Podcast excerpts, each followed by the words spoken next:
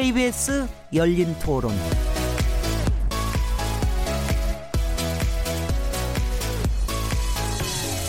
안녕하세요. 묻는다, 듣는다, 통한다. KBS 열린 토론 진행자 시민 김진혜입니다.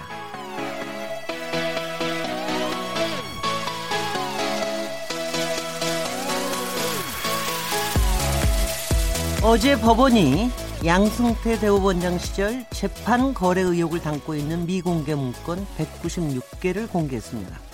여기에는 사법부가 만든 것이라고 믿기 어려울 정도로 충격적인 내용이 담겨 있더군요. 법원 행정처가 상고 법원 입법을 위해 청와대, 법무부, 국회 할 것 없이 전방위적으로 로비를 벌였다는 건데요. 이쯤 되니 이런 의심이 듭니다. 사법부의 상권 분립은 과연 존재하는가? 대법원의 소송 개입은 어디까지 이루어졌을까? KBS 열린 토론 오늘은 재판 거래 의혹 문건 공개 그 파장과 과제라는 주제로 토론해 보겠습니다. 8월 첫날 KBS 열린 토론 지금 시작합니다.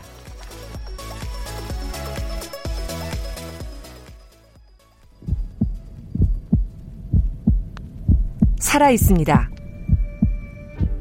토론이 살아 있습니다. 살아있는 토론, KBS 열린 토론. 토론은 라디오가 진짜입니다. 진짜 토론, KBS 열린 토론. KBS 열린 토론, 청취자 여러분께서 토론에 직접 참여하실 수 있는 방법 안내해 드리겠습니다. 양승태 대법원장 시절에 사법농단 의혹을 담고 있는 문건들이 공개됐는데요. 여러분들의 생각은 어떠셨습니까? 의견을 문자로 보내주십시오. 샤프 9730번으로 참여하실 수 있고요. 단문은 50원, 장문은 100원의 정보 이용료가 붙습니다. KBS 어, 모바일 콩 그리고 트위터 계정 KBS 오픈을 통해서도 무료로 참여하실 수 있습니다. KBS 열린 토론은 매일 0시 5분에 재방송되고 팟캐스트로도 들으실 수 있습니다. 청취자 여러분의 알카로운 의견 시선과 의견을 기다립니다. 자, 그럼 오늘 재판 거래 의혹 문건 공개 그 파장과 과제라는 주제로 함께 토론하실 어, 네 분의 패널 분들 소개해 드리겠습니다. 모두 변호사십니다. 전력은 여기저기 다르십니다. 그리고 여러 방송에서 전방위적으로 활동하시는 분들이라서 오늘 이렇게 네 분이 다 나오신 게 굉장히 저, 저로서도 신기할 정도입니다. 양재열 변호사님 나오셨습니다. 예, 안녕하세요. 양재열 변호사님 항상 모시고 싶었는데 오늘 겨우 됐습니다. 아, 그래요. 영광입니다. 고맙습니다. 이정열 변호사님 모셨습니다. 안녕하십니까. 이정열 변호사님 판사 출신이시죠? 네. 그러고 보니까는 양재열 변호사님은 무슨 출신 없으신가요? 기자 출신. 기자 출신이에요. 맞아요. 중앙일보 네, 기자 출신. 기자 출신입니다. 이재화 변호사님 자리하셨습니다. 예, 안녕하세요. 이재화입니다. 이재화 변호사님은 출신이 뭐라고 얘기를 해야 되나요? 음. 어, 양승태 대법원장 시절에 민변의 사법위원장을 맡으셨었습니다. 예. 그래서 어, 여러 뭐 회의와 네. 한번 열다섯 건 나온다는 얘기 들었습니다. 네. 그래서 최근에 검찰의 참고인 신분으로 어, 조사를 받으시기도 했었죠. 예. 마지막으로 최진영 변호사님 모셨습니다. 최진영 변호사님은 그냥 변호 어디 출신이세요? 아 저는 오늘 그 대법원 문건 출신 변호사입니다. 기자 한 분이 아, 네. 그 문건에 제 이름이 있다라고 해서 네네. 제가 정말 그 문건을 좀 열어봤더니만 상고법원 신문 방송 홍보 전략 2라는 것에 여러 가지 그 변호사 어떤 그 분들 중에 익명으로 했는데 네. 최모 땡땡 해놓고 뒤에다가 대한 변협 대변이라는 글을 해서 제라는 것을 뭐 그냥 특정할 수가 바로 대한변협의 대변인을 역임하셨었고요. 요, 요번 문건에 한 11개? 그래도 저기 11개 정도 나오셨다 그러면은 일단은 저 이, 이재화 변호사님한테는 지셨네. 아니 근데 참 이렇게 우, 웃으면서 시작하긴 하지만 정말 마음이 무겁습니다. 저는 어제 오늘 제가 이렇게 마음이 무겁고 국민들의 마음이 이렇게 정말 암울해지면은 아 정말 법조계에 계시는 분들은 마음이 어떨까 하는 그런 생각도 많이 들었는데요. 어 일단 이 196개 공, 문건 공개하는데 이거 다 보셨는지는 모르겠는데요. 이번에 공개가 이렇게 된 이유가 뭔지 이거에 대해서 일단 이재화 변호사님께서 제일 잘 아실 것 같아서 우선 이제 네. 뭐 이제 피해자 또는 문건의 핵심 인물로 나오는 사람이 검찰에서 이제 참고인으로 소환해서 불러서 그분들이 나와서 핵심 문건에 대한 내용을 언론에 이제 공개를 하니까 네. 어, 그 여론이 형성된 거예요. 어, 그러니까 검찰, 어, 어 저, 법원 행정처에서 더 이상 공개하지 않으면 뭔가를 숨기는 것으로 되니까 불가피하게 이제 공개를 한 거죠. 네. 근데 아직도 공개가 안 된 부분도 있다고 그러는데 그건 어떤 이유 때문입니까? 그러니까 특히 이제 뭐 국회의원들 성향 분석을 해놓고 자세하게 해놓고 네. 이런 부분들은 차마 그것이 공개되지면 뭐그 하여튼 도저히 뭐 대법원이 감당을 못할 것 같으니까 공개를 못한 거겠죠. 아 그리고 음. 이번에 공개된 것 중에는 지난번에 법원 행정처장 무슨 USB가 무슨 발견이 됐다 뭐 운운했었는데 그런 것도 포함이 된 건가요? 그거는 지금 법원행 전 법원행정처장이 갖고 간 USB하고 네. 이건 다르고 이거는 3차 조사할 때 네. 이미 파일 복구가 된 410건이 네 네. 410건을 공개를 한 거예요. 네네. 중에 그러니까, 있는 걸 그러니까 앞으로도 또 뭐 어떤 게 터져 나올지는 또 아직도 모르는 상태군요. 그러니까. 압수수색 돼지면 더 많은 내용들이 나올 겁니다. 네, 최진영 음. 변호사님. 그렇습니다. 그 저도 이 부분에 대해서 뭐 관심 있고 관련돼서 기사도 썼는데요. 어, 실제로 지난 2월 달에 그 김명수 대법원장님이 그 꾸린 이 특별조사단 네. 이분들이 세 달을 조사를 했는데 그때 49명에 대해서 조사를 하고 760개 파일에 대해서 조사를 한 다음에 192쪽의 보고서를 썼었습니다. 그 중에서 90여 개는 지난번에 이미 공개를 했었던 것이고 그 보고서에 뒤에 백데이터가 된 내용인데 지금까지 보면은 이른바 대외비다. 그리고 또 어, 개인의 어떤 개인 정보나 어떤 사생활에 관한 것이다. 이런 것을 이유로 계속 그 거부를 하, 제출을 거부를 하다가 최근에 뭐 그 판사 회의라든가 이런데 결의를 거쳐서 거치고 또 옆에서 압수수색이나 이런 부분에 거부되면서 사법부에 대한 굉장히 큰 압박이 있었지 않습니까? 네. 그렇게 되는 상황 속에서 마지못해 내놨는데 저도 이 부분을 보고 굉장히 깜짝 놀라는 부분. 물론 한 70% 정도는 내부적인 어떤 상고 법원을 홍보 방안 뭐 이런 것들이 있는데 과연 이것이 사법부가 했는 것이냐 이런 것이 의문이 들 정, 의심이 들, 눈이 의심이 될 정도의 어떤 내용이 있은 것에 그 대해서는 어, 여야 또 국민을 막론하고 굉장히 큰 비판이 일고 있는 것은 분명한 사실입니다. 네. 이게 어느 정도로 충격인지요. 도대체 이거를 이게 이게 이 내용이 왜 이렇게 충격적인지에 대해서 일단은 좀 총 총괄적으로 한번 설명을 해 주시죠 이정열 판사님. 저는 참 말씀드리기가 좀 곤란 곤란하기보다 네. 좀 그런 게. 그럼 건너편으로 갈까요? 어. 어떻게 아니 뭐, 말씀하셔야죠. 네. 곤란하면 하십니다. 곤란, 그러니까 아. 곤란하다는 말씀을 이유를 말씀을 드리자면 네. 이런 게 있다는 걸 10년 전부터 주장을 해왔었던 사람이거든요. 네. 근데 그렇게 얘기하는 저에 대해서 이제 좀 뭐 뭐라고 표현해? 좀 약간 이상한 사람 취급을 했었. 이제 정상인 취급 받는 거죠. 그러니까 저는 사실 이 문건을 처음 봤을 때 어떤 생각이 들었냐면 예상대로네. 이런 수준이었거든요. 그래서 어 뭐 애청자 여러분들이나 뭐 일반 국민들께서 상당히 충격을 받으셨겠지만, 그러니까 사실 어느 정도의 충격일 건가에 대해서는 사실 제가 말씀드리기 사실 그래서 어, 그래서 제가 저는 예상했던 대로기 때문에 아 근데 그 부분은요 그러면 네. 저기 양절 변호사님께 충격의 내용에 대해서 좀 분석 부탁드리고요 네. 제가 저기 하나 질문은 아니 혹시 법조계 그러니까 판사님이 아니시더라도 법조계에서는 이미 요렇게 문건이라고는 안 하더라도 이런 일들에 대해서는 대부분들이 알고 계셨다는 얘기예요? 그러니까 상고법원과 관련해서 상당히 애를 쓰고 있다. 으흠. 그런데 좀 이상하다. 그러니까 내세우는 명분을 보면 이제 적체돼 있는 그 사건을 빨리 신속하게 처리를 해서 국민들의 권리 구제를 신속하게 하겠다라는 게 목표였는데 그렇게 좋은 목적이면 그냥 가만히 둬도 되잖아요. 네. 가만히 둬도 뭐, 좋은 거니까. 네. 그런데 너무 열심히 해, 했거든요. 그 뭔가 노림수가 있다. 으흠. 뭘까? 으흠. 라고 생각을 하고 뭐 탐, 탐문이라고 하기는 그렇고 뭐 여기저기서 얘기도 들어보고 이야기도 나눠보고 했는데 이제 아 그러면 이렇게 이렇게 이렇게 했을 거다. 으흠. 전례는 뭐 예전에 이제 예산안 관련해서 법원 예산 관련해서 이제 법원 경찰 판사들이 이 그 예산 통과 때마다 국회에 가서 뭐 하는 행동들 그다음에 형사소송법이나 소송법 개정 관련해서 하는 행동들 보면 으흠. 아 국회에서도 상당히 여러 가지 노력을 했을 거고 로비를 했을 거고 애를 썼을 거다. 뭐 그런 추측 정도. 근데 네. 그 추측이 다 맞은 다 나온 거예요. 그대로 실행이 다 됐었고 그게 문건으로 다 나온 거예요. 저는 이걸 보면서 최진현 변호사님. 아, 참 앞으로 국민들이 뭘 느낄까? 한마디로 정관 변호사 몸값 이정열 우리 변호사님 몸값 확 올라가겠다 이런 생각이 들었습니다.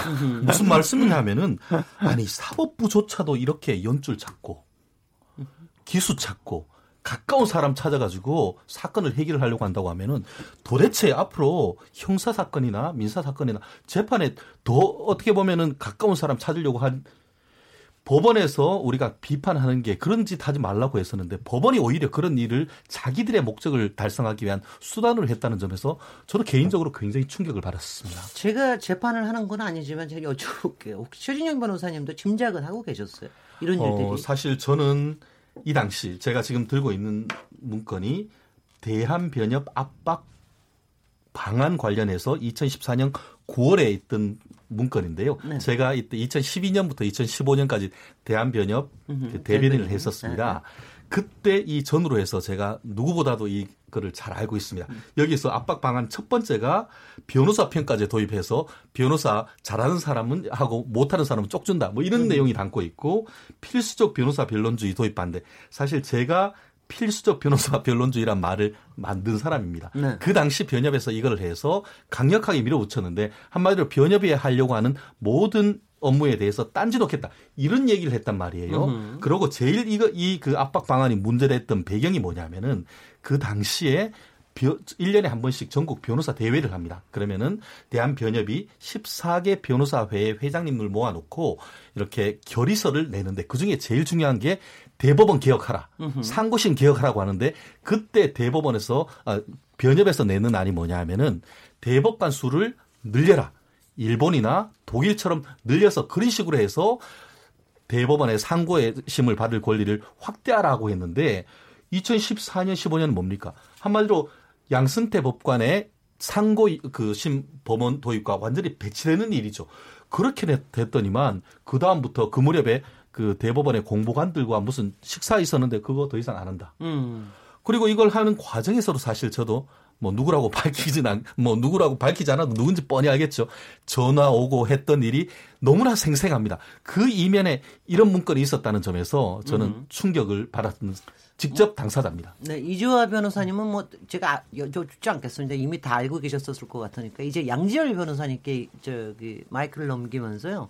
이게 그러니까 아무래도 이제 법조계에서는 조금은 이제 소랑설레 알고는 있었고 짐작은 할 수 있었을 것 같은데 이게 이렇게 문건이 이번에 나온 게 우리한테 어떤 면에서 이렇게 충격적인지 그 부분을 좀 정리해 뭐 주시죠. 많은 국민들이 충격을 받았겠지만 이제 문건을 추후에 늦게 공개하게 된 이유는 처음에 이제 시작됐던 이유가 설명을 드리자면 이제 법관 사찰 문제 그리고 법관 사찰과 관련해서 재판 거래 의혹이 있었는데 이번에 공개된 것들은 그것과는 상관이 없다라는 이유로 안 보여줬던 거거든요. 근데 사실 이번에 이게 법관 사찰과 관계없이 훨씬 더 대법원이라고 하는 것이 과연 이렇게 행동을 하는 곳이었느냐 무슨 정치 연구소 내지는 어떤 이익 집단처럼 행동을 했다는 게 첫 번째로 큰 충격을 줬어요. 네. 저는 제가 봤던 문건들 중에서는 이제 박근혜 전 대통령하고 양승태 전 대법원장하고 만나기 위해서 음. 이정희 의원을 만났던 결과를 정리하는 한 페이지짜리 문건 그리고 박 전 대통령 만나러 가는 길에 양승태 전 대법원장이 들고 갔던 다섯 페이지짜리 문건을 보니까 네, 네. 이런 내용이죠. 그때 1년 6개월 가량을 남겨놓은 시점이어서 법안을 아마 청와대와 조율 없이 먼저 국회에 제출했던 모양이에요. 네. 첫 번째 페이지에 나온 게 왜 우리가 그렇게 할 수밖에 없었는지를 구구절절 설명을 합니다. 네. 시간이 너무 급했기 때문에 음흠. 청와대에 제가를 받지 못했다. 음흠. 그리고 어쨌든 국회에 넘어가면 국회 법사위 통과 과정에서 청와대에서 검토할 것이었기 때문에 음흠. 우리는 그 걱정 안 했다. 음. 그리고 우리가 낸 이대로 되지 않으라는 것을 다른 어떤 사례들 법안의 사례까지 들어가면서 박전 대통령님을 이렇게 제치고 우리가 어떤 독자적인 행동을 한 건 아니다라는 걸 첫 번째로 설명을 하고 두 번째로는 상고법원 설치를 해도 대법관에 대해서 대통령이 인사권 가지고 있다시피 이 상고법원 인사권도 우리가 자체적으로 행사하려고 한 거 아니다. 충분히 보장해 드리겠다라는 음. 내용을 하고 세 번째로는 그거 말고도 대통령이 관심을 갖는 사안, 청와대가 관심을 가질 만한 재판들은 상고법원에서 처리를 하지 않고 직접적으로 대법원에서 해주겠다. 음흠. 마지막으로 상고법원조차도 혹시 불편하면 상고법원 따로 설치 안 해도 된다. 대법원에 불호 하나 두겠다. 음흠. 정말 이게 뭐가 그렇게 아쉬워서까지 이렇게 했을까? 네. 이거하고 연결을 시켜서 이런 문건들이 또 있죠. 4.18 총선 후에 법원에 갈 길이라든가 아니면 실제로 대통령이 탄핵이 될 것인가 하야 이후에는 그럼 우리 대법원을 어떻게 움직일 것인가 이런 걸 보면요. 말씀드린 것처럼 아 이게 우리가 갖고 있는 정의라고 하는 것을 추구해야 되는 대법원의 느낌이 아니라 글자 그대로 정말 이익 집단처럼 권력을 찾아서만 움직였구나. 그리고 권력을 찾아 움직이는 길에는 아까 나온 것처럼 온갖 관련 있는 국회의원들 다 만나서 뭐 이정현 의원 만난 자리는 청와대 수석들이 자주 가는 인사동의 한정식 집이었고 거기서 당시 정호성 전 비서관에게 전화를 걸어서 만날 수 있게끔 자리를 좀 나왔다. 이런 거를 보고서를 만들어서 대법원 법원행정에서 가지고 있었다. 법원행정처라는 데는 제가 알기로는 어쨌든 판사들 중에서 가장 속칭 잘 나가는 사람들 한 60여 명이 모인 곳인데 그런 일을 대법원에서 하고 있었다면 국민들은 앞으로 글쎄요, 이 말씀을 드리는 순간부터 저도 사실 이 정의라는 곳과 대법원이 맞아 떨어지는 곳인지 잘 모르겠어요. 아니, 그러니까 꼭 무슨 보는 거냐면 대기업의 무슨 전략 기획단? 뭐 이런 것 같아요. 가령 뭐 제가 뭐 특정 기업 얘기할 수는 없지만 왜 땡땡은 관리 뭐 이런 말이 있잖아요. 그것처럼 온갖 거를 관리하는 그것도 작전 다 짜가지고 아주 치밀하게 뭐 이렇게 하는 어, 이런 거 보면서 야 정말 아, 정말 이거. 네, 재판과 아니, 관련해서. 네네, 이재화 변호사님. 그 네. 판사들이 분석을 하면 헌법과 법률은 어떻게 돼 있고 법리가 어떻게 돼 있는데 이것은 뭐 이길 그 약간데 원고 성소다, 원고 패소다 이런 게 분석 최소한은 돼 있을 줄 알았는데 네. 제가 참고인을 조사받으면서 아침 10시부터 밤 8시까지 조사를 받으면서 그 이야기 하나도 없는 거예요. 네. 법원의 조직이 판사가 쓴 문건에 법 규정은 어떻게 되어 있는데 법리는 어떻다는 게 한마디도 없고 포섭, 작전, 양동 작전, 그러면 우호 세력, 우구나 전략 뭐 이런 용어들만 있어서 군사적 용어나 정보부에서 쓰는 용어만 있는 거예요. 네. 이게 아마 이 누구 작성했느냐를 가려버리면 국민들한테 물어버리면 유신 시절이나 그 오공 시절에 안기부에서 작성한 문건으로 오해할 딱 오해하기 좋을 만한 음. 내용이라는 거예요. 네. 그러니까 예컨대 뭐 통합진보당 관련 참 나는 불쌍한데 청와대하고 거래할 때도 통합진보당 관련해서 거래를 하려고 그랬고 민변 우구나 전략 특히 뭐 저한테 어, 예컨대 강한고리의 한 사람인 저한테 그 부분을 통합 해산 이후에 통합진보당 국회의원 지위 확인 소송 부분에서 그 거래를 하려고 그 계획이 돼 있더라고요. 그러니까 판사가 법과 원칙 말로는 법과 원칙대로 판결한다 그러고 사법부의 독립을 신조로 생각한다 하는데 법과 원칙과 그 판사의 양심은 온데간도 없었다는 거죠. 네. 저도 충격적이어서 아, 네. 예상은 했지만은 이 네. 정도일 줄은 몰랐다는 거죠. 네. 다만 그 네, 진희현 변호사님. 네, 그렇습니다. 그 이미 이제 90여 개 그 공개가 됐었고 이번에 공개된 특별조사단 조사보고서 추가 공개 파일 196개의 내용을 보면은 그 중에 많은 부분이 이제 뭐 범, 그 내부적인 그 구성원 그 판사 사회를 설득하는 방안 또 외부적으로 법무부 설득 방안, 음흠. 또 특정 의원에 대한 설, 설득 방안, 국회에 대해서, 예 그리고 또 네. 어, 경우에 따라서는 이제 홍보 전략으로 전통 매체에 대한 홍보 전략 내지는 뭐 신문 방 언론, 그렇죠. 신문 방송. 언론 그리고 네. 특히 이제 지역지 종편에 대한 언론 그 방안 음흠. 이런 것들이 다 있습니다. 음흠. 지금 그 이 변호사님 말씀하시는 것처럼 뭐 조사하는 데는 또또 이 변호사님이 가서 조사받아야 될 그 부분이 있기 때문에 아마 그 부분에 대해서 집중해서 했겠지만 음흠. 내용 자체를 보면은 상고 법원을 왜 도입해야 되고 그 내용이 뭔지에 대해서는 충분히 나와 있습니다. 네. 실제 사실 대법원을 개혁해야 된다. 상고심을 개혁해야 된다는 것에 대해서는 법조인이라고 하면 누구라도 다 그 공감을 합니다. 실제 오늘 저 같은 경우에도 그 2심에서 이겼는 사건을 상대방이 상고를 했는데 저희가 어두 달 만에 상고 심리 불속행이라는 걸 받아서 저는 개인적으로 이겼습니다. 그렇지만 상대방의 입장에서는 실제로 판결 내용이 상고 심 이유가 없으니까 기각함 딸랑 그냥 두 줄밖에 없습니다.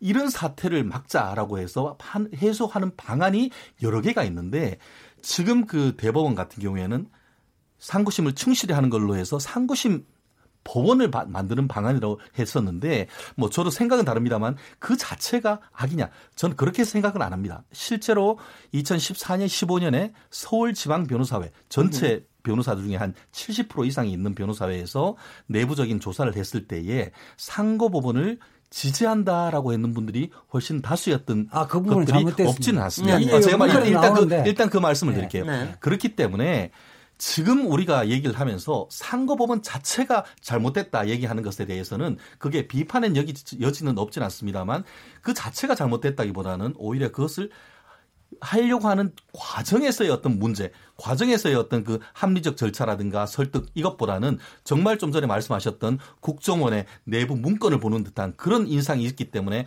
그런 어떤 그 사법권의 남용 이 부분에 대해서 우리는 집중적으로 좀 조사를 해야 되는 것이 아닌가 아니, 생각합니다. 아니, 뭐그 말씀은 뭐 받아주십시오. 이제 그게 뭐냐면 네. 이게 지금 그 최 변호사님 어, 그 시청자들 오해할 수도 있는데요. 대국회 설득 전략이라든지 법무부 설득 전략이 하면 합리적으로 가서 설명하는 내용이 있으면 문제 없어요. 문제 없는데 대국회 전략 보면요.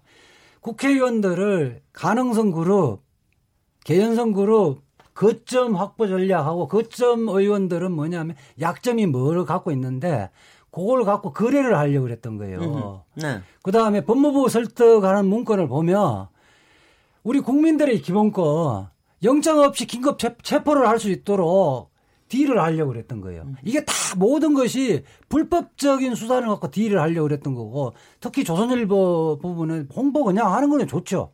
하는데 조선일보 같은 경우는 이게 변호사들을 상대로 여론조사를 하되 질문을 찬성 쪽으로 유리하도록 유도를 하고 그것이 만약에 50% 미만 찬성이 50% 미만이 되면 기사를 쓰지 말고 폐기해라. 음.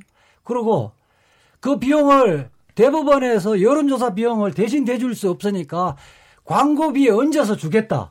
이거 다 모든 내용이 불법이에요, 활동이. 네네. 네. 이걸 우리가 문제 삼는 거예요. 네, 바로 두 분이 같은 말씀 하시는 네, 건데요. 그러니까 지금 이제 광고 법원 자체에 대해서는 찬성을 할 수도 있고 반대를 할 수도 있고 음. 그리고 그거에도 장점도 있을 수도 있고 단점도 상당히 있을 수도 있다라는 건 다들 뭐 그거 자체에 대해서는 국민들도 뭐 어떤 판단을 하기는 좀 어려울 것 같아요. 근데 문제는 그 절, 그 과정상에서 과정상에서 어떻게 이렇게 치밀하게 그야말로 정말 이 로비스트들 하는 것처럼 이렇게 했느냐. 근데 지금 이게 보니까 보니까 다섯 개 분야로 나눴더니까 하나는 청와대 대통령, 그 다음에 이제 그 국회, 국회. 그 다음에는 이제 변호사 단체 변호사 단체들, 그다음에 뭐, 뭐 시민 단체도 거기에 포함이 됐는지는 모르겠는데요. 그 다음에 언론, 그 다음에는 이제 법무부 이렇게 해서 다섯 개 이렇게 판사 내부, 내부 네네 네, 판사 내부, 내부. 이렇게 다섯 개로 저기를 했는데 그 중에서 대통령한테 어떻게 했는지 이제 다들 아는 것 같아요. 음. 대개들 지금 그 아니 근데 좀좀 좀 너무 비굴하고 아니 뭐 비굴하다는 것보다는 그러니까 박근혜 대통령의 신기를 거스르지 않으려고 굉장히 노력을 했던 거겠죠. 나름대로는. 음. 근데 이제 지금 말씀들 나누신 것 중에서 변호사님. 이제 그 상고 법원이 올라 그러냐에 관해서는 뭐 여러 가지 얘기가 있지만 네. 우리가 이제 보통 뭐 헌법재판소에서 어떤 법이 위헌이냐 아니냐를 따질 때 뭐 행정법원에서 행정처에서 뭐 정부기관에서 어떤 일을 했는데 그게 잘못된 일이냐 어, 뭐 제대로 된 일이냐를 따질 때 가장 큰 원칙이 이른바 비례의 원칙이라는 걸 씁니다. 그게 뭐냐 목적과 수단에 비춰봤었을 때 과연 이게 거기 합당한 수단인가를 따져서 그 수단의 방법이 너무 도를 넘어서면 이게 잘못됐다 그러는 게 가장 큰 원칙이거든요. 네. 그 방법에 비춰서 이 사건을 보면요. 네. 목적이 옳은지 그른지 저는 따질 필요도 없이 문제가 있다. 네네. 네. 그리고 거기서 한 가지 드러나는 게 뭐냐면 어떻게 보면 대법원이 가지고 있는 엘리트주의라고 흔히 말하는 거 있지 않습니까? 우리가 설정해 놓은 아젠다 목표가 이게 맞다. 거기에 대해서 아무런 의심도 하지 않는다. 음. 그 다음은 무조건 설득의 대상이다. 음. 여기서 논리가 필요하지 않다라는 게 이런 데서 드러나고 있고요.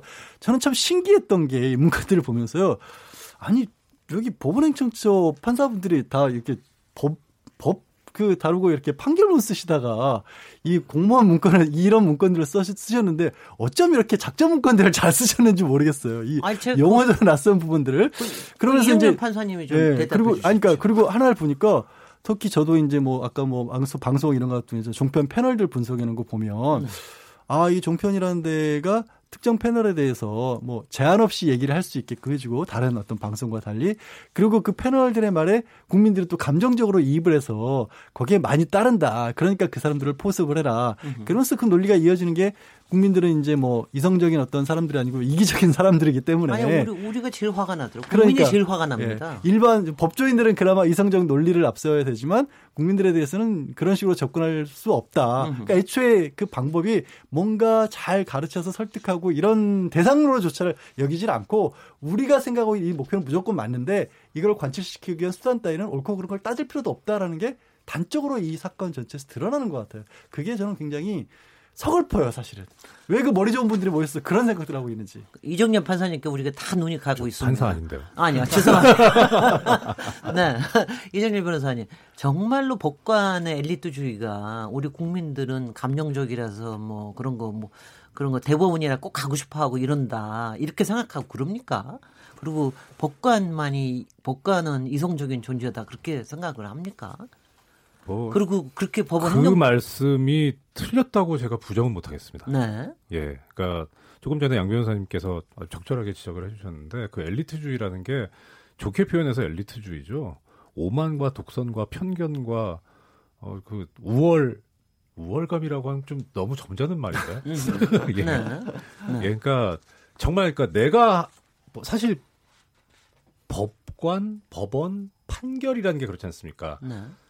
일단 판결이 선고되고 나면 어떤 타협이나 이론의 여지 없이 그게 바로 결론이 되고 효력을 가지게 되잖아요. 네. 법적인 강제력을 가지잖아요.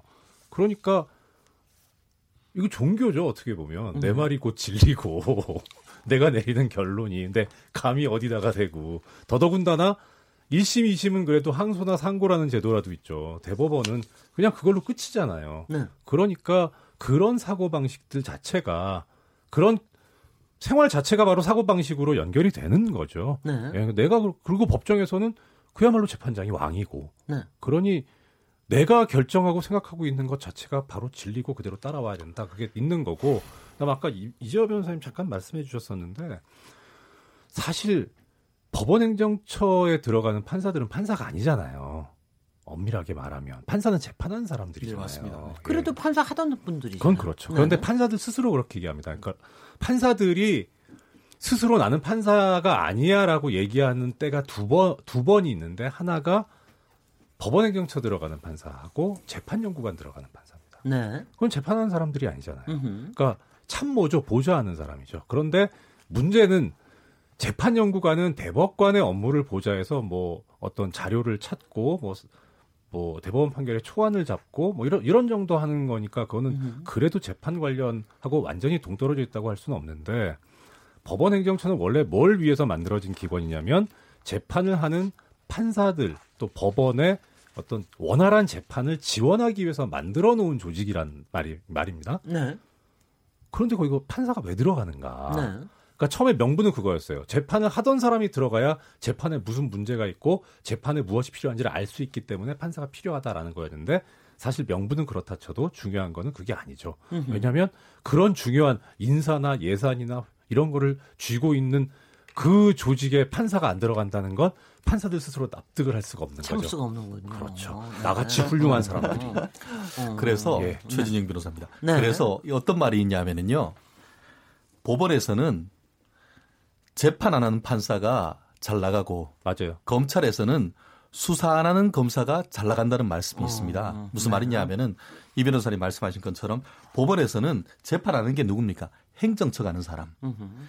검찰에서는 수사하는 사람, 법무부 가는 사람인 것이죠. 으흠. 그래서 그렇게 했던 사람들이 결국 부장 판사 빨리 달고 그다음에 고등부장 갔다가 법원장 가는 그 코스가 되는 것이죠. 네. 그렇기 때문에 그것은 한마디로 뭐냐 하면은 법원과 검찰의 관료주의를 그 아주 탓하는 것이죠. 법원 검찰이 누굽니까? 한 사람 한 사람이 독립된 사법관, 준사법관 아닙니까?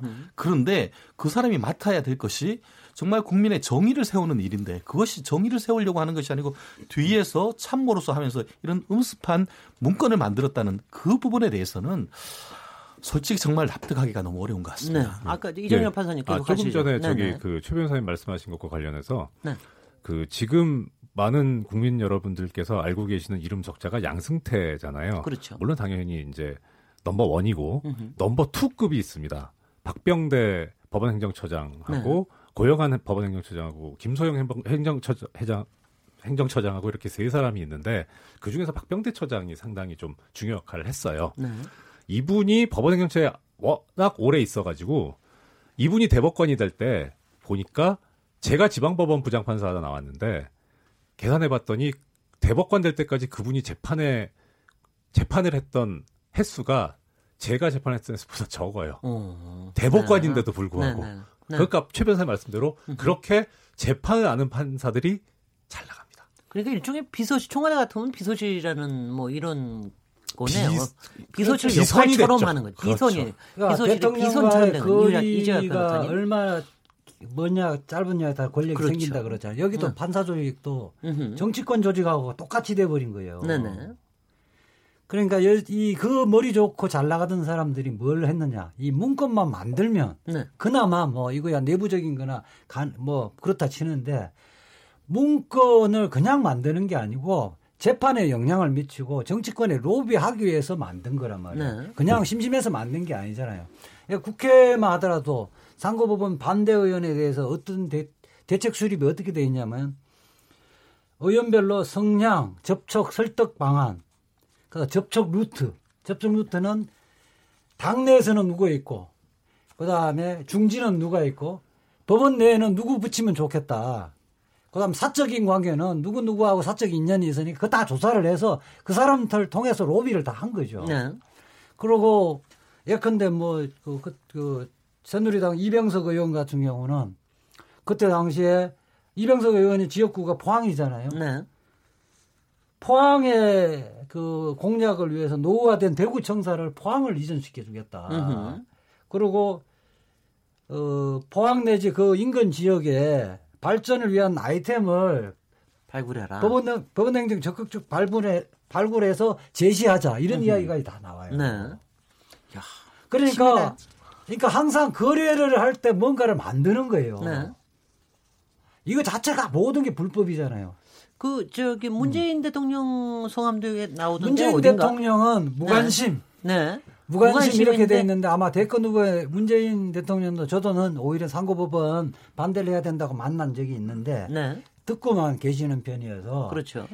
상고법원의 찬반에 대한 의견 표시를 한 번도 한 적이 없어요. 네. 그래서 여기는 무관심 의원이라 그러고 네. 김문성 의원도 나오죠. 김문성 의원 보면 공약 포인트를 어떻게 해놨냐면 그 김무성 의원은 이제 어, 중심으로 어, 지금 상고 부분의 그 설득 거점 의원을 삼겠다고 그러는데 다만 이 한명숙 의원 그 정치자금법 재판 있잖아요. 네네. 그 부분에 신속한 처리를 공식적으로 요청을 했는데 이게 한명숙 대법원 파, 그 판결이 저는 무, 전부 무죄 취지로 파기되면 상, 당히 설득하기 어렵다. 네. 그래서 이 김무성 의원을 어떻게 접촉할 것인가. 그래 보니까 홍일표 의원이 굉장히 친분이 두텁으니까 홍일표 의원의 추천으로 접촉하자. 그 다음에 당 대표 비서실장으로서 사법부와 우호관계를 형성되어 있는 김학용 의원을 통해서 접촉을 하자. 네. 그러니까 친속 의원들이 친속관계 다 분석해서 그 사람들 누구 통해서 접촉할지 이런 것들 다 나와요. 네. 근데 이렇게 보면은요. 그래서 언어는 하지만 사실 이제 뭐 하나 우리가 법을 하나 통과시키려고 그래도 그렇고 뭐 하나 하려고 그러면 또 로비라는 게 또 현실적인 세계에서 필요하기도 한 거 아닙니까? 그러니까 근데 이게 문제는요. 이게 이제 그렇죠. 바로 이제 그런데 뭐가 문제? 어떤 이게 네. 의원 입법이잖아요. 네네. 의원 입법인데 실질적으로 그 주인은 네. 대법원이잖아요. 네. 의원들이 청부 입법을 한 거죠. 그렇죠. 네. 원래 홍일표 의원이 대표 발의로 돼 있다. 168명의 대표 발의로 돼 있으면 그게 참 놀라운 홍일표 거예요. 의원이 네. 의원님 뭐, 김진애 의원님 이 부분 서명 좀 해주십시오. 이런 이런 제도입니다. 꼭 음. 필요한 겁니다. 이렇게 음. 하면 문제가 없는 건데 네. 법원 행정처는 배후에 있고 음흠. 실질적으로 서명 받으는 그 주도를 한 사람은 판사들이 하는 거고 네. 국회의원들은 꼭두각시가 됐다는 거예요. 네. 근데 이번에 네. 문건들이 나오면서 뭐 네. 이번에 이제 엊그제 공개된 이 196건 말고 다른 데서 나온 것들이 좀 국민들 입장에서 봤을 때 이런 부분들이 좀 굉장히 찝찝해져 버린 게 뭐냐면 홍일표 의원 말씀을 하셨으니까 네. 지금 검찰이 법원에 관해서 이제 의혹을 가지고 있는 것 중에 하나는 홍일표 의원이 대표로 발의를 하기 전에 홍일표 의원 개인의 민사소송과 관련해서 아. 민사소송이 1심에서 승소를 했고 네. 그 이후에 홍일표 의원이 하필이면 또 대표 발의를 했고 네. 그다음에 항소심이 어떻게 되는 일이지 굉장히 오랫동안 재판이 지연됐다라는 거예요. 2년 뭐 7개월인가 10개월인가를 끌었고 그 가운데서 결국에는 좀 이게 제대로 안 되고 나니까 그때서야 항소심이 끝냈고 거기서는 조금 약간은 불리하게 법이 바뀌었다. 네. 그러니까 검찰은 보도가 언론에 이렇게 나가는 거죠. 홍 의원의 재판이 조금 유리하도록 법원행정처에서 도와주고 네. 최소한 법원행정처에서 문건은 검토를 했다는 거예요. 민사소송을 큰 음. 어떤 개인적인 그냥 개인의 민사소송인데 법원행정처에 나서 문건을 검토를 해줬다는 거고 그러고 나서 이익을 줬다라는 거고 아까 이제 김무성 의원도 얘기를 잠깐 하셨는데 김무성 의원의 이제 사돈과 관련된 인적과 관련된 소송들을 또 법원행정처에서 다 모아서 가지고 있었다는 거예요 관계자를. 그러니까 이게 직접적으로 거기서 재판을 어떻게 틀었다라는 것까지 나오진 않았는데 네. 뭐하러 이걸 가지고 있었지라는 생각을 하게 되고 네. 이게 결론이 어떻게 나든지 간에 국민들 입장에서 봤었을 때, 야, 국회의원이나 보좌관 이런 거 하는 사람들 거는 대법원, 법원행정처가 나서서 도와준 거 아니야? 네. 이런 생각을 가져버렸다는 것 자체가 그 이렇게 해서 금이 간 신뢰를 어떻게 회복할 거예요, 이제? 네. 그 이준석 의원 같은 경우는 그렇게 돼 있거든요. 이준석 네. 의원은 그때 총선 당시에 경쟁자가 선거법 위반으로 그 재판 받고 있는데 네. 그거를 직접 이춘석 의원한테는 이야기하지 말고 이춘석 의원이 이 부분에 대해서 관심을 가질 건데 빨리 결론 내지 말고 재판을 질질 끌자. 어흠. 그 통해서 이춘석 의원들에게 상고법원 찬성에 거점을 확보를 하자. 아이고, 이런 그렇지. 내용이 있는 거예요. 네. 이게 판사 머리에서 이런 생각이 나왔다. 이거는 공작을 아는 사람들의 머리에서 나오는 이야기잖아요. 네네. 그래서 놀랍다는 거예요. 네. 머리가 좋긴 하신가 봐요. 아, 그러니까 제가 그거 요거 지금 네. 저희가 얘기 굉장히 길어져서 여기 질문 하나만 하고 네. 일부를 네. 조금 네. 마무리해야 될 것 같습니다. 이재 변호사님. 그런 데서 168명이나 저는 서명 발의하는데 서명했다는 것도 제가 그때 깜짝 놀랐는데 네. 그런데 여하튼 과반 이상으로 발의가 된 거 아닙니까? 네. 그런데 어떻게 19대 국회에서 이거를 통과가 안 됐느냐? 이거 이지아 변호사님 뒤에 네, 계셨던 거죠? 그건 잘, 알, 아, 잘 아는데요. 처음에 네. 원래 문건에 보면 네. 2014년 10월 달에 목표가 100명 서명 받는 건데 예, 예. 초과 달성을 한 겁니다. 네. 판사들이 직접 1대1 그 멘토맨을 했기 때문에 마크맨 붙여서 168명인데 그때 당시 새정치민주연합의 내 법사위원들이나 의원들을 제가 좀 많이 잘 아니까 가서 물어보니까 아이고 뭐 아무 생각 없이 서명을 했다는 거야. 판사들이 부탁도 하고 이거 뭐 없는 것보다 나 있는 게 낫지 않아 이렇게 생각을 했는데 많은 의원님들이 그러시죠. 네. 네. 근데 우리가 가서 설명하고 그 실질적으로 목, 목 목적은 어떤 것이고 이렇게 이런 부작용이 우려된다. 아 그래? 이러면서 실질적으로 이제 민변이나 시민단체에서 설득하면서 돌아서신 분이 많죠. 네. 그래서 특히 이제 서정치민주 야당 쪽에서는 이거 안 되겠다고 결론 을 내린 거죠. 네. 그런데 아니, 이제 그러니까 음흠. 그 법원행정처에서 보면 이게 문제는 그 뒤에 전해철 의원 등 배후에는 민변이 있다. 으흠. 민변하고 떨어뜨려 놓고 민변의 세력을 약화시키고 목소리를 약화시키자. 으흠. 그래서 뭐 예컨대 진보 교수인 조국 교수들 칼럼을 써서 상고법원도 한번 생각해 볼 가치가 있다 정도로 해놓으면 민변이 힘이 빠질 것이다. 이런, 이런 공작도 하는 거예요. 네. 음, 조국 교수님 성함도 나오시죠? 그럼요. 네, 네. 경향신문과 관련해서. 그러, 그러, 그런데 그때 저희가 지난번 토론할 때 보니까 딱 그래도 그때 결과적으로 국회에서 진행이 안 됐던 이유가 뭐 국회의원들이 반대한 것도 있지만 청와대에서도 굉장히 뭐 미적지근했다 반응이 또 김기춘 비서실장도 반대했고 뭐 김기춘 비서실장과 우병우 정석 네, 같은 경우는 이제 다른 이유로 이제 검찰 출신들이다 보니까 네. 법원 조직 비리화를 그쪽에서 그러니까 이해관계 때문에 반대를 했다라는 거예요. 네, 네. 그러니까 이정에는 뭐 면담에도 그 얘기가 나옵니다. 네. 그러니까 민정수석은 반대를 하고 있지만 대통령을 만나서 직거래를 하겠다. 그러니까 네. 박근혜 전 대통령을 만나려고 그렇게 애를 썼던 이유가 사실은 이제 김기춘 전 비서실장이나 우병우 민정수석이 반대를 해서 일이 안 되니까 음흠. 이 사람들을 빼놓고 타협하는 게 가, 능하겠다 그래서 음흠. 이번 기 비서 비서실장이라든가 또 정호성 비서관 같은 경우는 좀 우호적으로 나오고 있다라고 해서 그래서 이제 아까 말씀드렸던 박 전 대통령에게 이렇게 잘 보이는 문건들을 또 재판 결과도 박 전 대통령이 좋아할 만한 것들을 골라서 들어갔던 거죠. 네, 그런 것 같습니다. 어, 여기서 일부 좀 잠깐 좀, 저, 토론을 잠깐 쉬도록 하고요. 2부에서 시작을 할 때, 이번에 나온 것 중에 하나가 언론 홍보 전략의 이 치밀함에 대해서 굉장히 놀랐는데요. 거기서부터 또 다시 토론을 이어가 보도록 하겠습니다. 저희는 잠시 토론 쉬고, 어, 돌아오도록 하겠습니다. 지금 여러분께서는 KBS 열린 토론 시민 김진애와 함께 하고 계십니다.